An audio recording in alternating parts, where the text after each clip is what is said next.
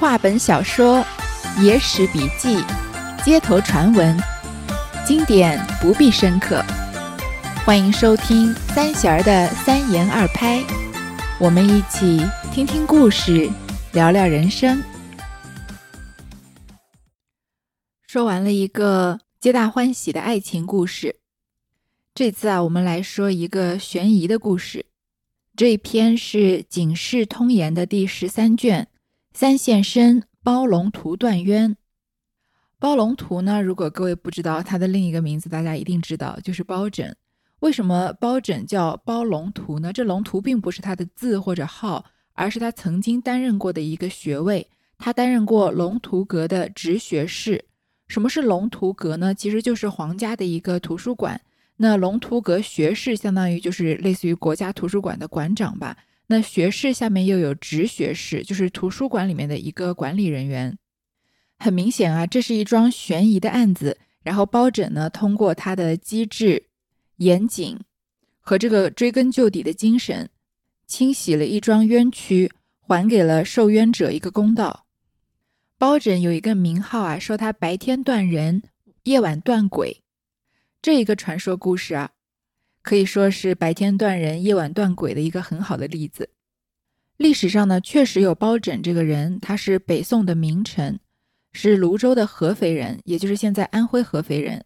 包拯啊，因为嗯廉洁公正，而且不负权贵，铁面无私，而且他英明决断，非常的敢于替百姓伸不平，所以有包青天和包公之名。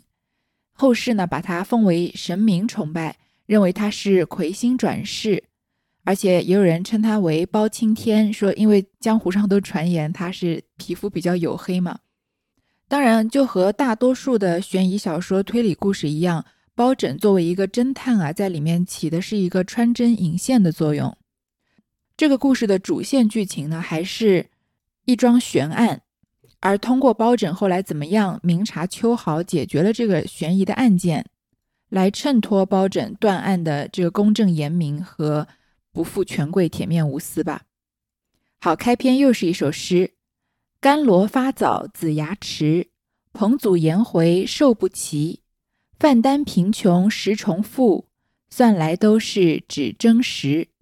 短短二十一个字，一个七言绝句，估计就要解释半天，因为这个里面出现了六个人。这六个人呢，有一些我们曾经说过，有一些我们没有说过。说这六个人啊，只是为了凸显最后一句，算来都是只争时。我们先来说说这六个人。第一个和第二个人呢是甘罗和姜子牙。说甘罗发早，子牙迟。那甘罗是什么人呢？他是战国时期的政治家。嗯，他自幼的时候就聪明过人，进入了丞相吕吕不韦的门下，担任少庶子。十二岁的时候就出使少出使了赵国，使用计谋啊，帮助秦国得到十几座的城池。凭借他的功勋啊，得到秦王嬴政的嘉奖，授他上卿之职，就相当于丞相，封赏田地、房宅。这是他十几岁的时候就得到的这个名望。那说明他发早嘛，他发家发迹非常的早。但是甘罗后来怎么样了呢？有一句成语叫“小时了了，大未必佳”。各位如果百度甘罗啊，在百度百科上就说后来事迹史籍五载，所以他在十二岁成名之后，帮助秦国得到十几座城池之后啊，后来就没有关于他记载他的事迹了。各位想想，我们十二岁的时候在干什么？十二岁也就是小学五六年级吧。不管我们在干什么，应该很少，应该是极少凤毛麟角，像甘罗这样子已经有了宏图大志，甚至是。嗯，为一国效力，帮当然现在没有这个条件，但是首先你要有这样的见识，有这样的知识，有这样的底蕴，然后呢还要嗯有这样的机遇。即使是有理想的青少年，在十二岁的时候，顶多也就是立下志向，以后要为国效力。而甘罗在十二岁的时候已经成了丞相，是国之栋梁了。那十几岁就建立了宏图伟业的甘罗，后来为什么历史上就没有记载了呢？我们是不得而知。但是很难想象，一个十几岁的算是神童吧，在建立了一番丰功伟业之后，十七八岁时候说我要退隐，要归隐了。我觉得这个可能性很小。总之呢，他就是销声匿迹了。和甘罗相反的一个人呢，就是这个里面的姜子牙。姜子牙是周朝的开国元勋，他呀可以说是半生寒微。他出世的时候呢，家境已经败落了。他始终勤奋刻苦地学习天文地理、军事谋略，研究治国安邦之道，期望有一天啊能为国家施展才华才华。可是他直到七十岁还是一无是处，闲居在家。但后来我们都听过姜太公钓鱼，愿者上钩的典故。他在渭水之滨垂钓，当然是醉翁之意不在酒，主要是为了遇见西伯侯姬昌。那姬昌呢，帮拜他为太师，尊称他太公望。从此，姜子牙成为了首席的智囊，辅佐姬昌建立了霸业。周文王去世，周武王即位以后啊，尊姜子牙为师尚父，成为了周国的军事统帅。他辅佐武王啊，消灭商纣，建立了周朝，册封齐侯，定都于营丘，成为吕氏齐国的缔造者，也是齐文化的创始人。据说他享年一百三十九岁啊，但是人能不能活到那么长，我持一个怀疑的态度。通过甘罗和姜子牙的对比啊，我们大概已经能窥见这首诗的意思，就是甘罗发迹的早，子牙发迹的迟。但是其实他们各有各的成就，只是在不同的时间点而已。那下一句“彭祖颜回寿不齐”，我们大概也能知道是同样的意思，只是不是对比他们发迹的时间早晚，而是对比生命的长短。彭祖啊，传闻是道教的神仙，他以长寿著称。据传啊，他担任殷大夫的时候已经有七百多岁，但是却没有衰老之象。而且传闻啊，彭祖擅长房中术，所以后世写房中术的这个著作啊，很多都假托彭祖的名。有一本著名的著作吧，应该是性学著作吧，叫《彭祖养性经》，但是这些经书早就已经失传了。据说最后啊，彭祖周游天下，升仙而去。总之呢，彭祖就是著名的长寿的人。而颜回，我想我们大多数人就比较熟悉了。他是字子渊，是鲁国的都城人，是孔子的门下七十二贤之首。十三岁的时候拜孔子为师，终生啊以师事之，是孔子最得意的门生。孔子对颜回称赞最多，经常赞他好学仁人。可惜啊，颜回非常的短命。嗯，传闻他在年二十九岁的时候发尽白，然后就去世了。当时颜回去世的时候，孔子非常的伤心。也有传闻颜回是四十岁去世的，不管是二十九还是四十岁，绝对都不算活到了平均寿命。所以彭祖、颜回寿不齐。有的人寿命长的像彭祖这样活到七百多岁，依然没有衰老的迹象；也有像颜回这样很早就夭折的。这也是争一个时间的长短不同，但是彭祖和颜回都在历史上留下了名号。范丹贫穷，石崇富。那我们知道这一对啊，是对于钱的对比了。范丹呢是东汉的名士，是廉吏的典范，就是一生清廉的官吏，有点像我们前面陈御史巧看金钗店里面这个鲁学曾的父亲一样，一生为官清廉啊，搞得自己很贫困。东汉末年呢，有一场著名的政治事件，叫做党锢之祸，是指啊，在士大夫贵族他们对宦官乱政的现象不满，与宦官发生党争的事件。这个事件呢，因为宦官以党人的罪名禁锢世人终身而得名。前后一共发生过两次，这两次的党锢之祸啊，都以反犯反宦官集团的失败而结束。那反宦官的士大夫集团啊，就受到了严重的打击。党人呢被残酷的镇压，当时的言论呢以及日后的史学家多同情士大夫一党，并认为啊党户之祸伤害了汉朝的根本，是为黄巾之乱和汉朝的最终灭亡埋下了伏笔。那范丹呢就受到了党锢之祸的牵连，就遁逃在良配之间。他因为非常的贫穷，用小车推着妻子，嗯，就是衣衣不蔽体啊，靠占卜为生。或者呢，住在这个寄居在别人家下，或者连个片遮顶的这个瓦片都没有，就在树下面睡觉，如此十多年，结草屋而居。然有时候呢，就是饭也吃不上，但是依然呢泰然自若。在汉末年的乐府古诗里啊，有民谣来赞颂范丹啊，说他曾中生臣，饭始云；府中生鱼，饭来无。这就是廉吏的典范了。赠是中国古代嗯，做饭用的一个锅具，那赠中都生沉了，就说很久很久没有开锅了，吃不上饭，导致都蒙上了一层灰尘。釜呢，也是一种炊具，也是很久没有用釜这样的锅具，所以里面都生出鱼来了。比如说什么下雨天啊，导致最后积水，最后都生出了鱼来。其实就是说范丹的生活极度的贫困，但是他的言语容貌不改常态的样子。那范丹呢，就是极度的贫困的人。而石崇我们已经非常的了解了，我们前面说过不少石崇的故事和他的宠妾绿珠的故事。石崇啊，不仅富可敌国，而且生活极度的奢侈。传说中啊，他用这个糖水来洗锅，用蜡烛来当柴烧。但在石崇晚年的时候呢，赵王司马伦发动了政变，诛杀了贾后等人。那石崇因为是贾密的同党而被免官，而这个司马伦呢，又看中了这个石崇的小妾绿珠，而石崇又不愿意把这个小妾啊让给司马伦的使者。最后呢。石崇就因为各种各样的原因吧，然后被牵连，而他全家老小一共十五人全部被杀害。他在遇害的时候啊是五十二岁。就说范丹贫穷，石崇富。这顺带一提啊，范丹和这个石崇是同一个年代的人，甚至说范丹是石崇领地的人。有这个传说啊，说范丹其实是石崇的女婿，后来呢比又是比福崇石崇富裕了很多。这些都是传说，我们就不展开说了。也就是说，范丹的贫穷是一时的，石崇的富好像也是一时的，因为最后也是要逃不过一死嘛。算来都是只争时，看来啊，都只是时间的不同，时间点的不同而已。有些人成名的早，像甘罗这样；有些人岁数长，像彭祖这样；有些人贫穷，像范丹这样；有些人成名迟，像姜子牙；有些人啊寿命短，像颜回；有些人富裕，像石崇。但是把这些人啊一个一个的这个。放在一起比较啊，好像不管是成名、成家立业、建立功勋、寿命，还是财产，都只是一时的事情。甘罗十二岁的时候就凭着智谋帮秦国得到了数十座的城池，姜子牙七十岁的时候才被姬昌看中，成为军师。但这并不能说明啊，姜子牙就不如甘罗。彭祖寿命七百多岁，而颜回呢，二十九岁就去世了。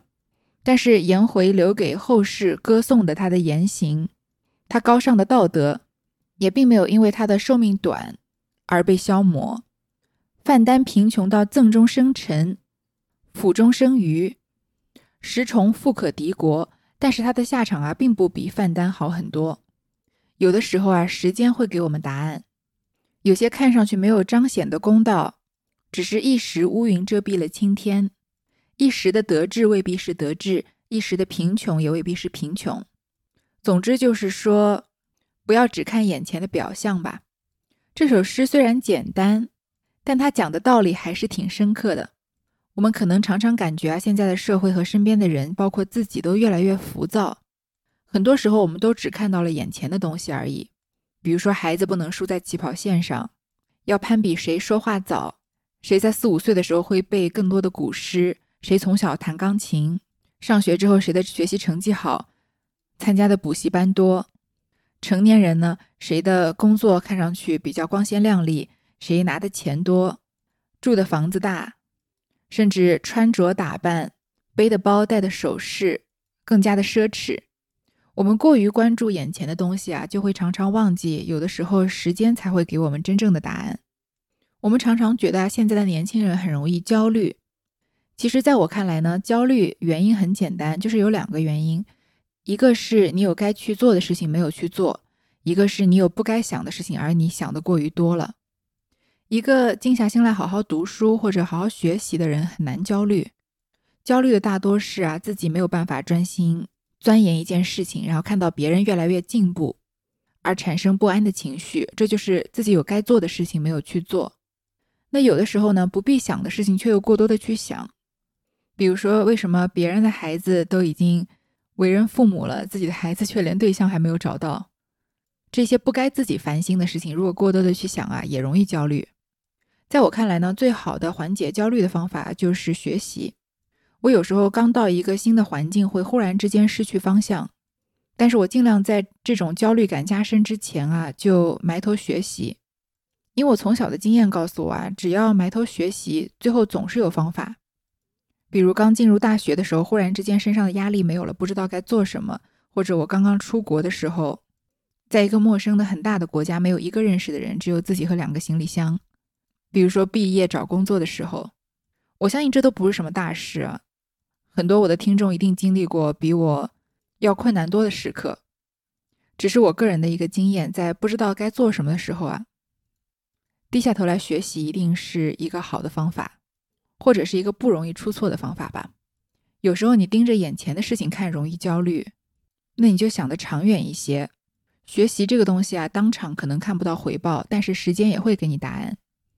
而有的时候呢，如果你想的过于长远，会焦虑，不知道自己的未来在哪儿，那你就只看眼前的事情，把今天的事情做好，把明天的事情规划好。这时间一天一天的过去啊，总有一天在你眼中，那个遥不可及的令你焦虑的未来啊。到达你面前的时候，你会发现它其实并没有那么可怕。好，这首诗就是很简单、很直白，但是它算是告诉我们人生的一个很重要的大道理吧。你看到的一切只是在这个时间点发生的事情而已，算来都是只争时。很多事情啊，我们回头看，那都只是一段经历，甚至可能无所谓好或者不好。哎，说到这儿，我给大家讲一个短的故事，突然想到的。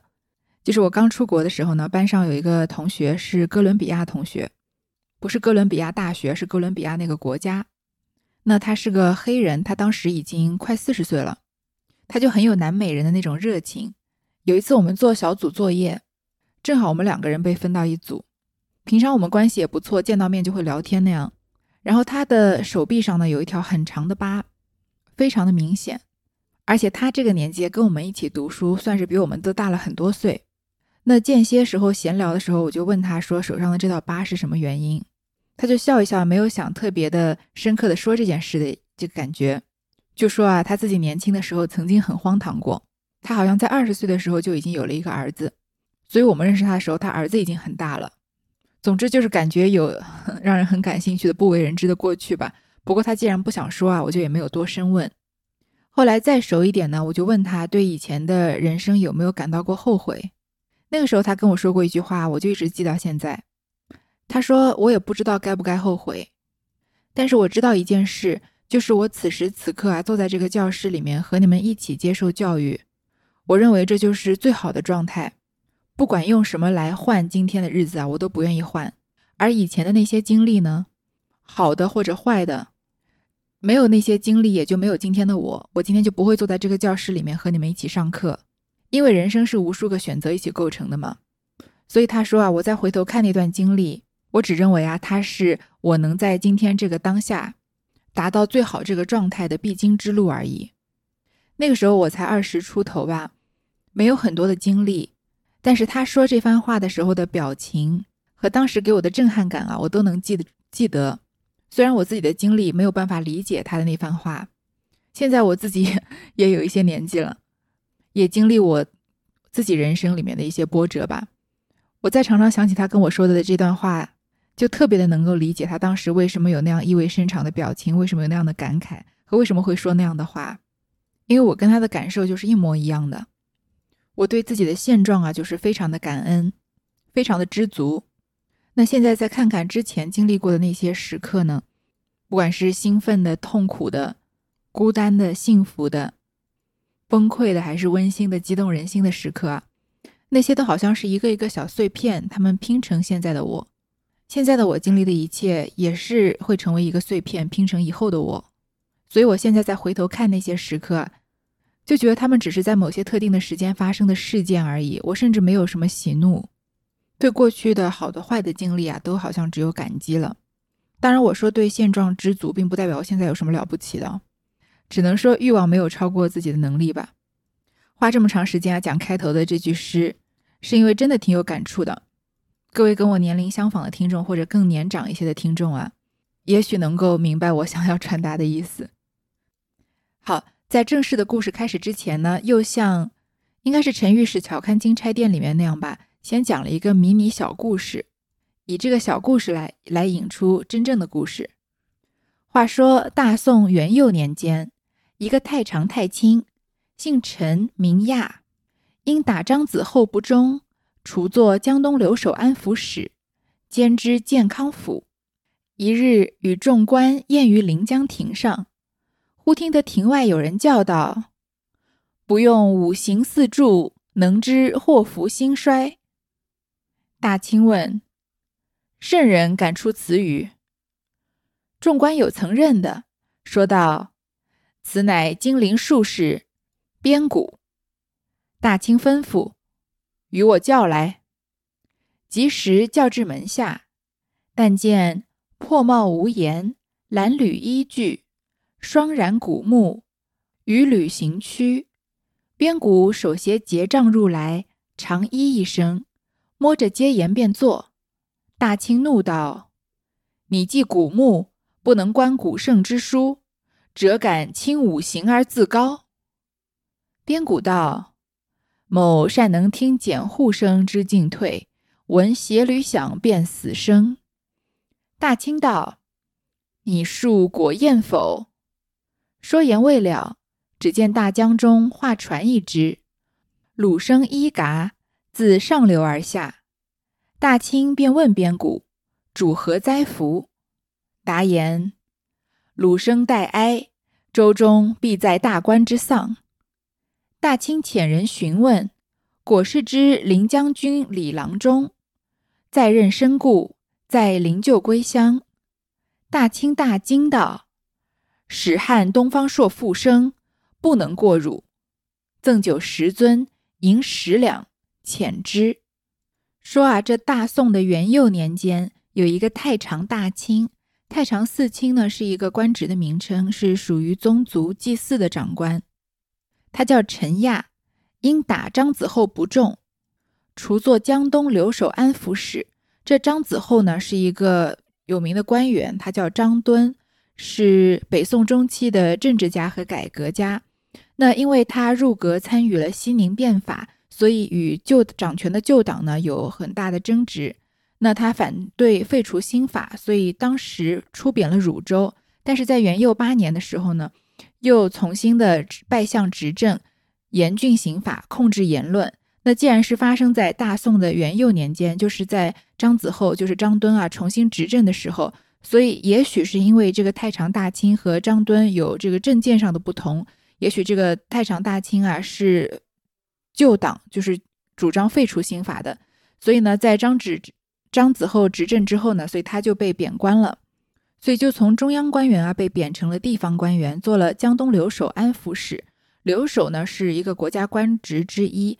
就是指啊留置驻守的意思，它的主要业务啊就是以军事武力镇守，并且赋予临时的行政权责，而且呢兼知健康府，健康府就是今天的南京嘛。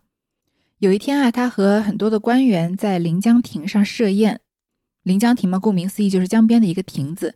忽然听到亭外有人叫啊，说不用五行四柱，能知祸福兴衰。五行四柱，我们以前好像解释过，其实就是指排八字算命的意思。那旧时的星象家呢，以人出生的年月日时为四柱，那和四柱的干支呢为八字，再按五行，就是金木水火土相生相克的说法加以推算，所以称作啊五行四柱。那这个人就说啊，我不需要用五行四柱，我就能预测预测未来的祸福兴衰。这个大清就问，什么人敢这个口出狂言呢？就有人说啊，这是金陵术士边谷。术士就是指以占卜和星象为职业的人，也叫方士嘛。这人名字呢叫边谷。大清就吩咐人把边谷叫过来，看到他这个衣衫褴褛，帽子都破了也没有帽檐，双髯古木，这个头发都花白了，鼓上面一个打鼓的鼓，下面一个眼睛的木字旁，就是指瞎眼的意思，就是这个人是个瞎子。与旅行区，就是佝偻着背啊，身材就是身体都弯下来了。这边鼓啊，拿着结杖走进来，然后给他做了一个揖，就摸着街沿就坐下来，因为他看不见嘛。这大清就很生气，说啊，你是古木，你瞎了眼，不能看这些圣贤之书，你凭什么说这个你可以不用五行就能预测未来呢？你凭什么看不起我们中国传统文化的这个呃五行四柱之术呢？这大清的怀疑很合理，意思就是你根本就没有看过，你凭什么能否定它？就像嗯《红楼梦》的后四十回高鹗的续作一样，有些人是没有看过，但是就说续作不值一看啊。其实你要真正的看过之后啊，就会发现，哎，它还真的不值一看。但是看过之后的评价和没看之后之前的评价是完全不同的。这个叫边鼓的术士就说啊，我能听简户声之进退。这个简户，我们以前说过，《红楼梦》里面也说过，就是他们常听的戏曲叫满床户嘛。这个户板就是一种竹制的板子，官员会拿在手里面当这个起奏时候用的这个表示恭敬的一个道具吧。那道家的道士也用护板，他说他听到这个剪护的声音就能知道是要前进还是后退，听到人鞋子的响声啊就能知道他大概什么时候生什么时候死。这个大清就不相信，就想要考考他。话还没说完啊，看到大江中有画船一只，画船就是比较豪华的这个船嘛，也叫画舫，摇着橹啊从上流而下。因为大家都不知道这个船里面是什么样的人，于是他就问边鼓。主何灾福？说这个船里面是灾还是福？边鼓就说啊，这个划桨的这个鲁生啊带哀，所以这个船里面载的一定是一个大官员，而且这个大官一定是死了，是一个丧事。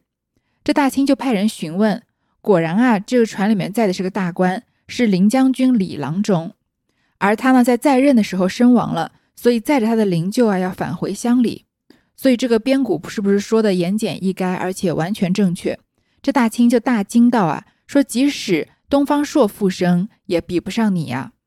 这东方朔呢，是汉朝非常著名的文学家，也是朝中的官员。他这个人比较荒诞不经，性格比较幽默诙谐，而且言辞非常的敏捷，常常常在汉武帝面前啊谈笑取乐。之所以把这个边鼓比作东方朔呢，因为东方朔有一个传说，就是邹牙归义的故事。就是有一次建章宫啊，出现了一个长得像麋鹿的动物，但是没有人认识这只动物。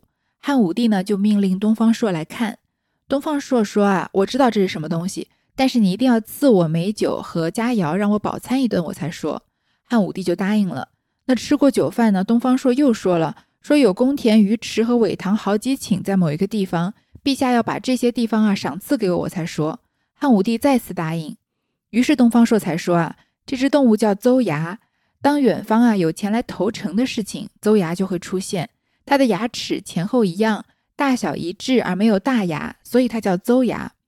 后来过了一年左右啊，匈奴浑邪王果然带领十万人来归降汉朝。那武帝呢，就又赏赐了东方朔很多钱财，所以他就根据一个动物啊预知了未来。所以这里这个大清啊，被边鼓的。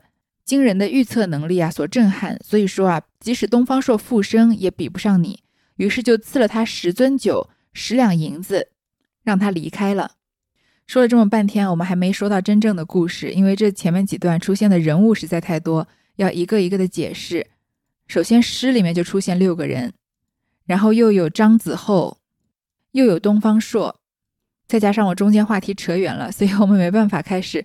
说这个三线身包龙图断冤的故事，但是这个故事啊，保证悬疑，保证精彩，保证结局啊，让你意想不到。那我们就下一回再说吧。